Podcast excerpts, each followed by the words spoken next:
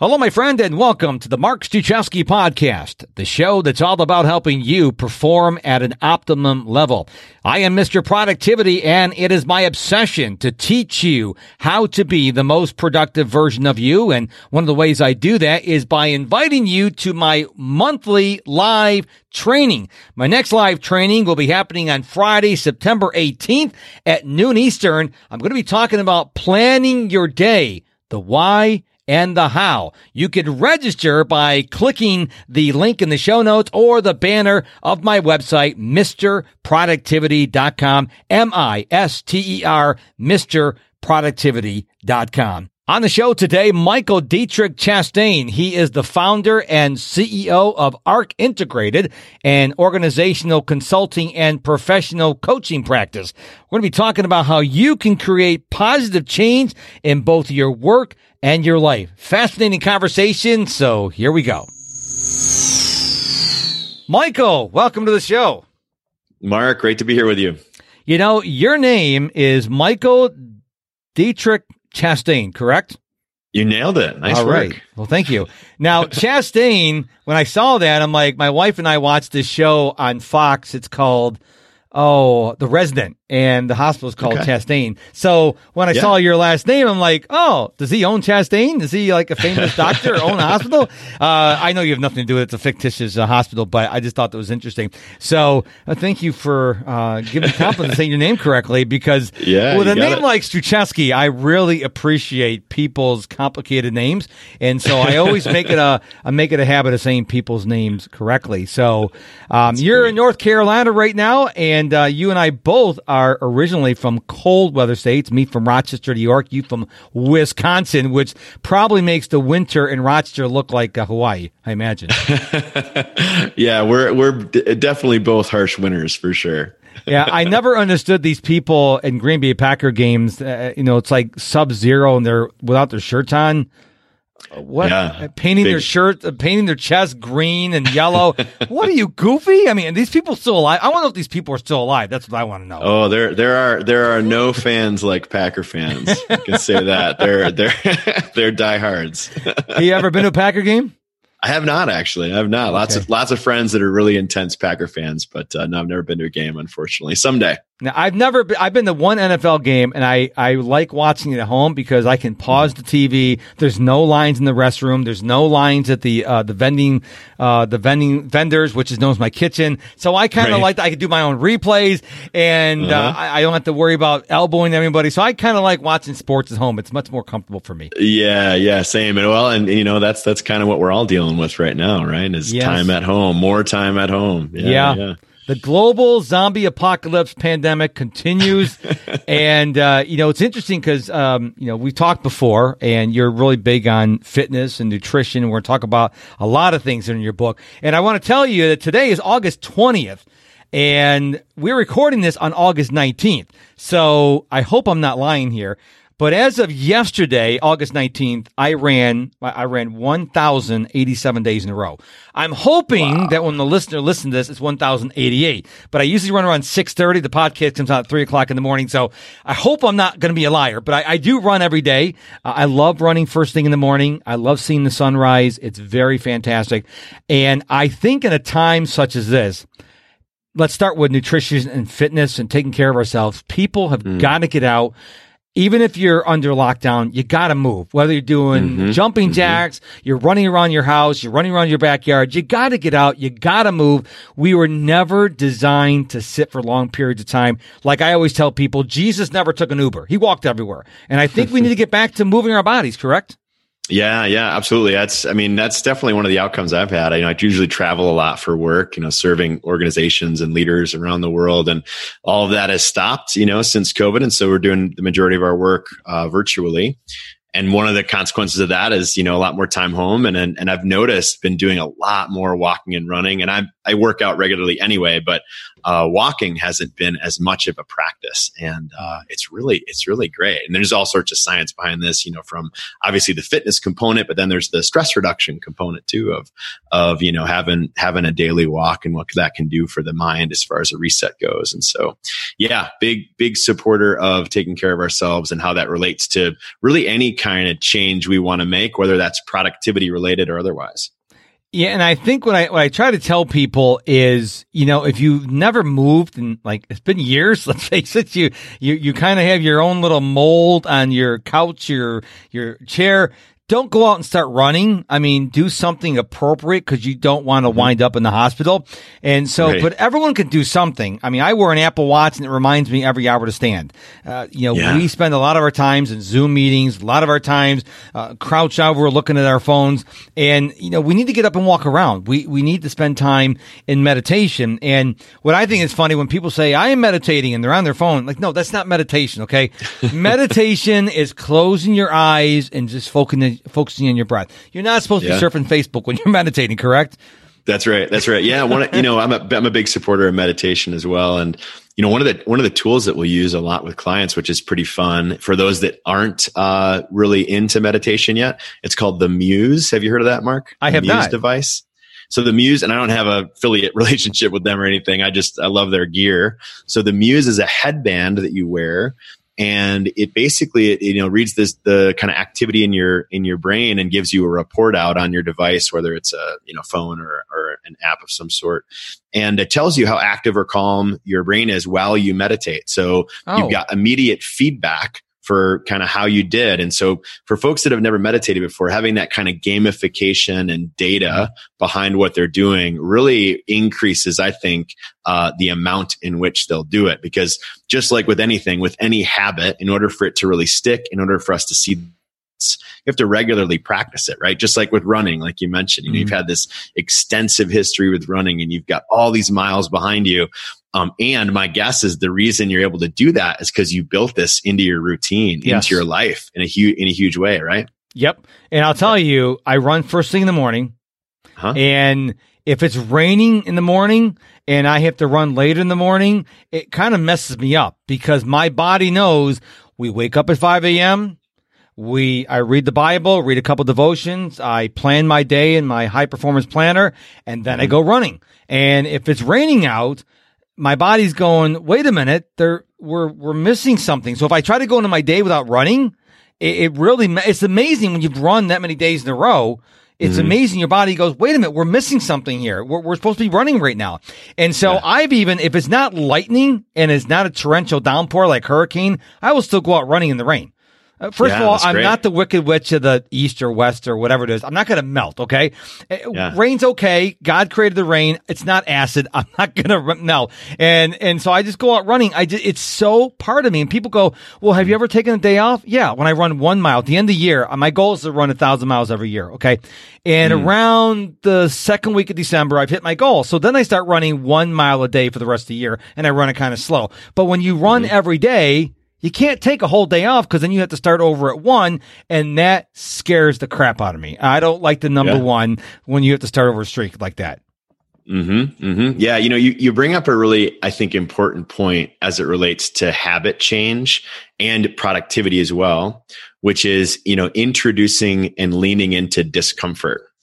So I think that is a huge game changer for really, really, and again, anybody that wants to create some kind of change in their life is to regularly practice being uncomfortable. And one example that, like you just gave, is running in the rain, right? Not something we would necessarily want to do, right?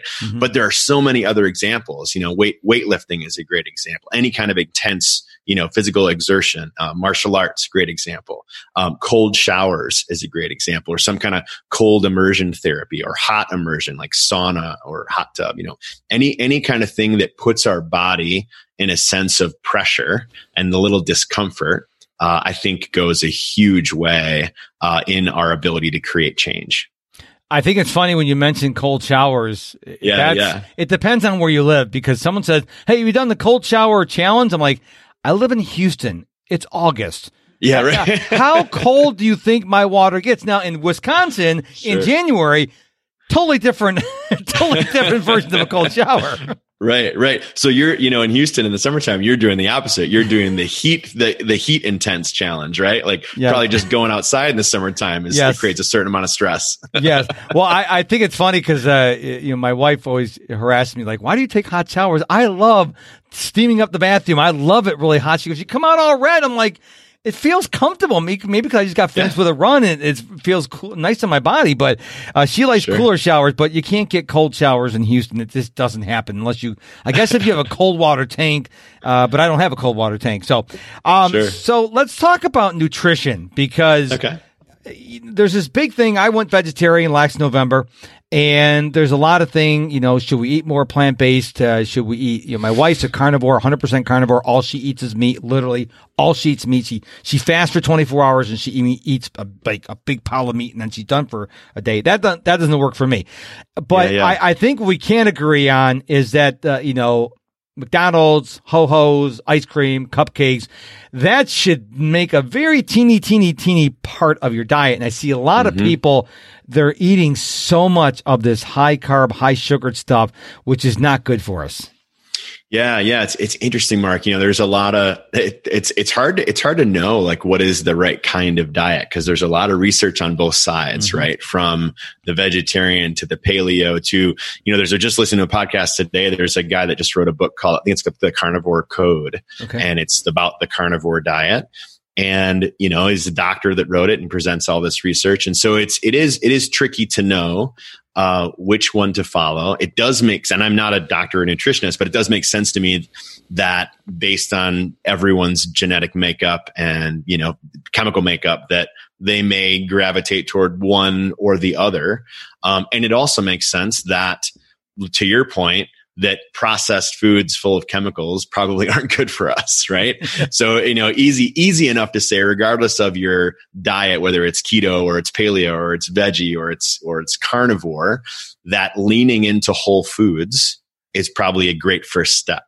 You know, because they don't have all the toxins in them necessarily that, you know, all these other sugar-based, starch-based, highly processed foods have. And so what's, you know, what the other thing we know about things that have a lot of processed material, particularly sugar and starch, is that it does do things to our creative ability and our capacity to focus and our energy levels, right? That's science is all out there for that. So when we think about creating change and being more productive, our diet and our nutrition absolutely impacts our ability to be successful there. 100%, because if you're not eating right, if you're not taking care of yourself, you're not healthy, which means you don't have the energy to be productive. And so it all works together. So let's pivot over to your book. Now you talk a little bit about this in your book. You got a book, called Changes. There's 7 changes, CHANGES. Now I don't want to give away the whole farm. So why don't you pick out 2 of the letters in the word changes that you talk about in your book and share us a couple of insights from those 2 letters. Okay. Yeah. Happy to. I'll say this first, Mark, you know, one of the challenges that I think we all have as human beings in our current culture is that we can tend to get focused in on one aspect of our lived experience, right? So you and I right now are talking about nutrition and healthy living, right? And our physical experience. And that's super important. And it's one of these, like you said, these 7 principles that influence our ability to create change. And unless we're looking at how all of them come together and influence one another, we're leaving money and opportunity on the table. And I'll give you an example. So you said pick out a couple of them. So one is nourishment is one of the 7. And that's what you and I are talking about. Another one is cognition. And cognition is all about how we think, how we approach problems, how we evaluate situations. And an example of 2 options that we have with cognition are that we can either choose to be a victim to our situation, right? Or we can choose to master our situation. And this goes back to a lot of research. Viktor Frankl is a great model for this idea of choice. And this idea of choosing our own perspective about situation. We can't control the circumstance, but we can always control how we evaluate it. And so, and there's also ancient philosophers that also embrace this philosophy. And so the idea with cognition is to always lean into what can I learn from this situation? What might it be teaching me? How can I imagine, you know, an ideal future? Am I being more victim oriented or solution mastery oriented? Right. And so when you think about how, I'll give you the nourishment, the physical experience and the cognitive experience influence each other, it's absolutely what we're talking about, right? If we're filling our physical body with, you know, a bunch of processed food and a bunch of garbage, our ability to think and is going to be detrimental, right? Mm-hmm. Same with fitness. If we're not moving, if we're not giving our body the nourishment that it needs, our ability to evaluate challenges and be creative and think appropriately is going to be impacted negatively. So this is an example of how these two of these seven influence one another, but there are five more that also influence change. And I'll give you one more to your question, okay, which is heart. Heart is all about our emotional experience, right? So we could be really positive. We could be thinking really clearly, evaluating what's possible and not how we're being victimized. And we could have our nourishment really spot on and our physical experience really, really honed in. But if our emotional life is suffering, our ability to be productive, our ability to create change is going to be negatively influenced, right? So things like, traumatic experiences that maybe we've had, or if there's, depression or anxiety or some kind of a emotional piece that we're choosing to ignore, right? We're going to create hurdles for ourselves. So again, unless we evaluate all of these seven aspects of our lived experience, we're leaving opportunity on the table, and we're often leaving hurdles for ourselves that can be removed if we hone in our focus. But unless we put our attention there, they're going to be in our way. Hey there, it's Mark. I just wanted to hop in here real quick to invite you to check out my website, MrProductivity.com, for the date of my next live training to get my top 5 productivity tips and so much more. It all happens over at MrProductivity.com. I think a lot of people subconsciously know this, but I think for sure it's not like, it's not front and center. So what I'm going to do is I'm going to do what I have to do this hour to get to the next hour, to get to the next hour. They're not thinking long term. I'll give you an example. My mother's mother died of Alzheimer's. My mother has late onset Alzheimer's. And I remember I had got an opportunity to talk to her neurologist because I'm their only child. And I asked him, I said, I read this article on runnersworld.com that people who run and take care of themselves may never get Alzheimer's, even though it runs in your family. He says, yes, we've been telling people from the beginning of time, diet, exercise, and sleep, diet, exercise, and sleep. He says, was your mother ever active? And I said, well, she did a week of jazzercise in the 80s. And, because back then, my mom was 76. Back then, if you weren't an athlete, you didn't exercise. They did not realize that we all should exercise. We should all walk or swim or bike or whatever. And so he goes, there's no guarantees. But if you do, like I only drink water and sugar-free sports drinks, and that's very, very rarely. So all I drink is water. And I went vegetarian, and I try to really cut down the sweets. I still have sweets. I'm not going to lie and say I don't. But I'm very conscious of what I'm eating. And he goes, because I'm 55 now. Mom didn't start getting her Alzheimer's until about 72, 73. And he goes, if you are proactive about your health now, you may never get Alzheimer's, or you may get Alzheimer's when you're like 100 years old. Right. But the thing is, you can't say, well, I hope I don't, because hope is not a strategy. You got to say, what, based on the science, based on the research, is there anything I can do to maybe mitigate me getting Alzheimer's? Okay. And so I did the research. I didn't read a tweet. I mean, I actually read books and went to experts, and this is what the research has told me. But I didn't take a passive reactive approach. I said, okay, how can I be proactive to maybe mitigate this chance? And I think people who know the 7 things you talk about in your book, Changes, they know this, but they're just like, well, I'll worry about that, when I'm 50, 60, 70, 80 years old.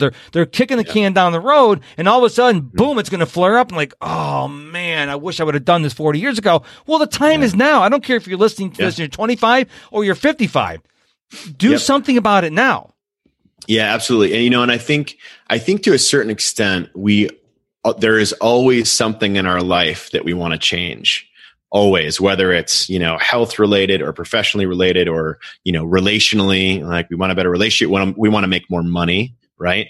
And that's, that's the other, I think, invitation that, I would give to everybody is, regardless of what it is that we want, because we always want something. In my work, the answer to what's blocking us from getting what we want is in one of these aspects of our lived experience. Either the way we're approaching something, how we're thinking about it. Maybe it's what we're doing with our body. Maybe it's some emotional thing that is getting in our way, or maybe it's one of these other, these other four. And so in all the work that I've done over the course of my career as an executive coach, as an organizational consultant, and as a licensed psychotherapist, working with thousands of clients over the course of, 15 years now, I can always trace back whatever the change was to one or a handful of these seven principles. And, I find it in my own life as well. I find it in friends and family. I mean, it's just, they're ever present. And so, again, I think culturally, what we're in right now is this kind of pop psychology culture, right? It's like the latest hack around whatever it is. And what that can do is it can silo our perspective to say, oh, if I can just get this hack right, then I will be, I'll make the most money or whatever it is. But it's really not, to me, it's not about the hack, because if it's focused on that one aspect of our lived experience, again, we're leaving money and opportunity and really, yes, and ultimately happiness, yes, on the table. Yeah. Yeah. Yeah. So I got to ask you a question that sure, I struggle with, but as you're a licensed therapist, psychotherapist, would you say you were? Yeah, I could go down a rabbit hole around what are the differences, okay, but yeah, like a therapist is the best general, okay, term. Yeah. So, yeah. Do you have you found it challenging to help your close family and friends? Because I try to, I'm a productivity guy. I can't coach my wife. Okay, you can't coach, yeah, your kids. Do you find the same thing? Do people Michael, we know you. We used to change your diaper. What do you know? Do you have? Come on, be yeah, honest with you. You have that problem? Yeah. Great question. So a couple answers to that. So I don't practice. I still have a license in the state of North Carolina. I don't practice anymore, though. I made a pivot years ago. And so the work that I and partners do now is all around leadership, team, and cultural performance with organizations. Okay. That's really the lane that we're in. Okay. And more specifically, to answer your question, it happens all the time. I've got a really core group of friends that, I've known them since we were in second grade, and they're like brothers and, and sisters. And so, if they were to hear me on this podcast, they'd probably laugh, because it's hard for them to take me seriously. Yeah. Dave Ramsey says that once someone powders your butt, they won't take you seriously. Yeah. So. Yeah. Exactly. So yeah, those, in those kinds of close relationships, if there's a challenge that they come to me with, my recommendation is, let me help you think through how to find the right coach or the right therapist or whatever it is. And so rather than being that support person directly to them. Yeah, I feel that. Yeah, so you were gracious enough to send me these cards, which I think are really cool. And I confess to you that I put them on a shelf after you sent them to me. I haven't reached them. So tell me what these cards are. They're really cool. They go through the seven letters we talked about in the word changes. So explain to us what these cards are all about.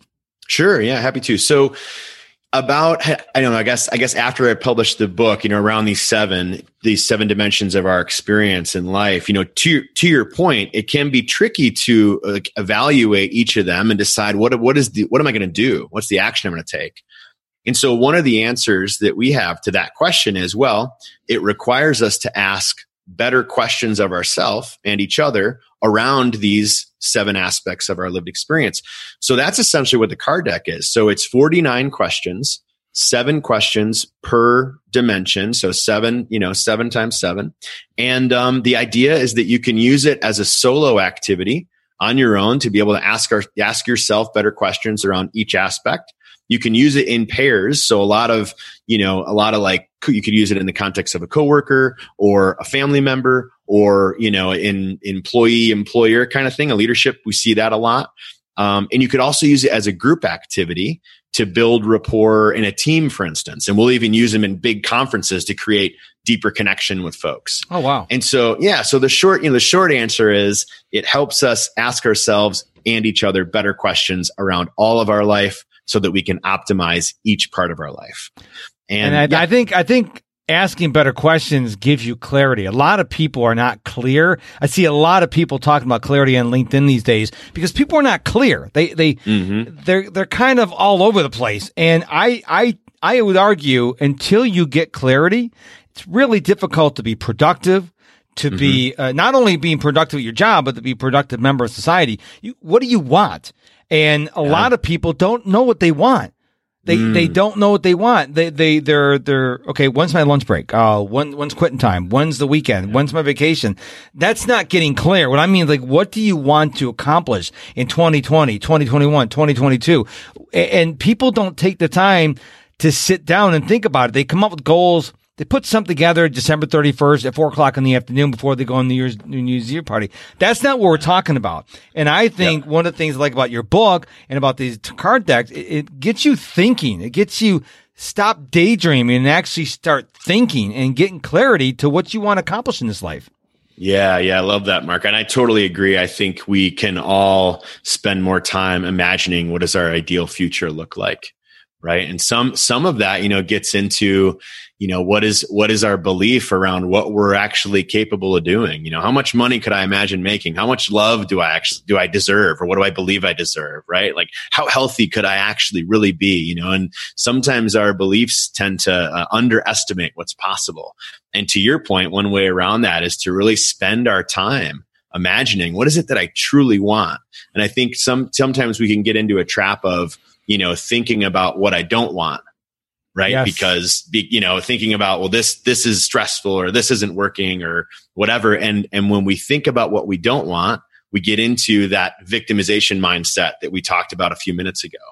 When we think about what could be and what's possible and what might I create and how might I get there in the coming, 6 months, 12 months, we move from the place of victim to the place of master. Mm-hmm. And so I think we can all spend more time there. So let's talk a little bit about your book. Where can we get your book? Where can we get this card deck? Okay. Yeah. Great. I'll give you and your audience here a free gift today if you're up for it, Mark. Oh, I think who doesn't want a free gift? who doesn't love free gifts? No, I want to pay for it. Yeah. So here's a way they can get some free stuff. So when COVID hit, we asked this question of how can we create a virtual version of the physical card deck? Right. Because the card deck is, it's tangible, yes. It's physical. And so we went ahead and did that and we're giving it away and there's no opt-in required. I'm going to give you and your listeners a site to go to and it's there to use immediately. There's instructions and a video on how to use it. It can be shared out. And the purpose is, like you and I were talking about earlier before this started, we're talking about the importance of giving during this time of chaos, right? Mm-hmm. And so that's our belief too. We want to be givers. And so you can go and get a sampling of the card deck. It's got 24 questions of the 49 and it's just at virtualchanges.com, virtualchanges.com. And so that's where they can find the deck. If they're interested in learning more about our consultancy, the name of that is Arc Integrated, and it's arcintegrated.com. And they can learn about leadership development and executive coaching that we do there. And the book, I'm sure, is at Amazon, Barnes & Noble, and all those places. All the places, books are found. And the full title is Changes, The Busy Professional's Guide to Reducing Stress, Accomplishing Goals, and Mastering Adaptability. So how does it feel to write your book? Because I self-published 2 books and that was hard. And I always appreciate an author who can actually write a book because writing a book is hard. It is hard. And so I'm sure you were really relieved when it went to the final approval, went to the printer and you printed the books. So talk about, how was the process? Did you find it enjoyable? Did you find it nerve-wracking? A combination thereof? Tell us about that. Oh, absolutely. All of that. Yeah. Nerve-wracking and exciting and interesting. I learned, I went into it not knowing anything about the industry. Okay. And so learned a ton about both the traditional and the self-publishing industry. I started out in like a hybrid model with a hybrid publisher and then went full self-publishing for a variety of reasons. But I was really happy with it. Had a really great experience with my editor. Can't be thankful enough to him.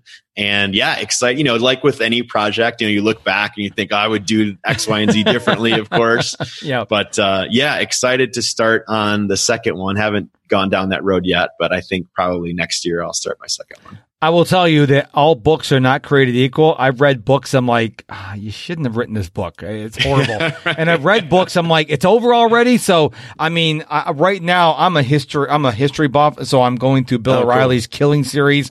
I'm reading a book called Killing England about our independence from England. Very fascinating. Oh, wow. But there are people, and I started reading your book and I stopped because I'm like, wait a minute, I have a policy. Don't read the book until the author is on. And the listener may go, well, that makes no sense. No, I don't want to be influenced to ask him questions. I want to try to ask him questions like we're having a conversation at Starbucks. So, but yeah, I want to go back and read the book. So I do thank you for sending me a copy of your book and the deck. I'm going to start using with my wife. So I really appreciate you being on the show today. Before we wrap up, anything else that you feel in your heart that you want to share with the listeners?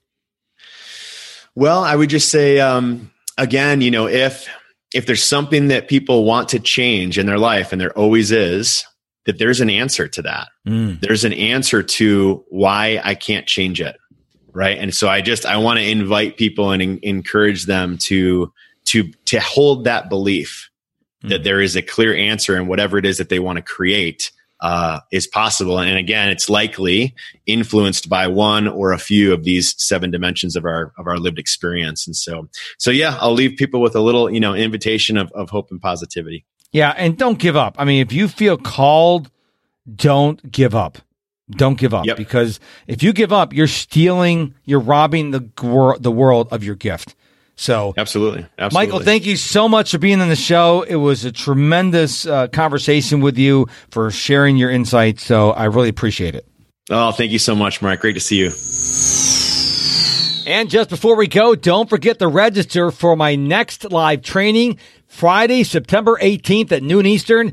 Going to be talking about planning your day, the why and the how. Register by clicking the link in my show notes or in the banner of my website, MrProductivity.com, MISTER, MrProductivity.com. Thank you so much for listening to this episode of the Mark Struczewski Podcast. Until we meet again, my friend, go be productive.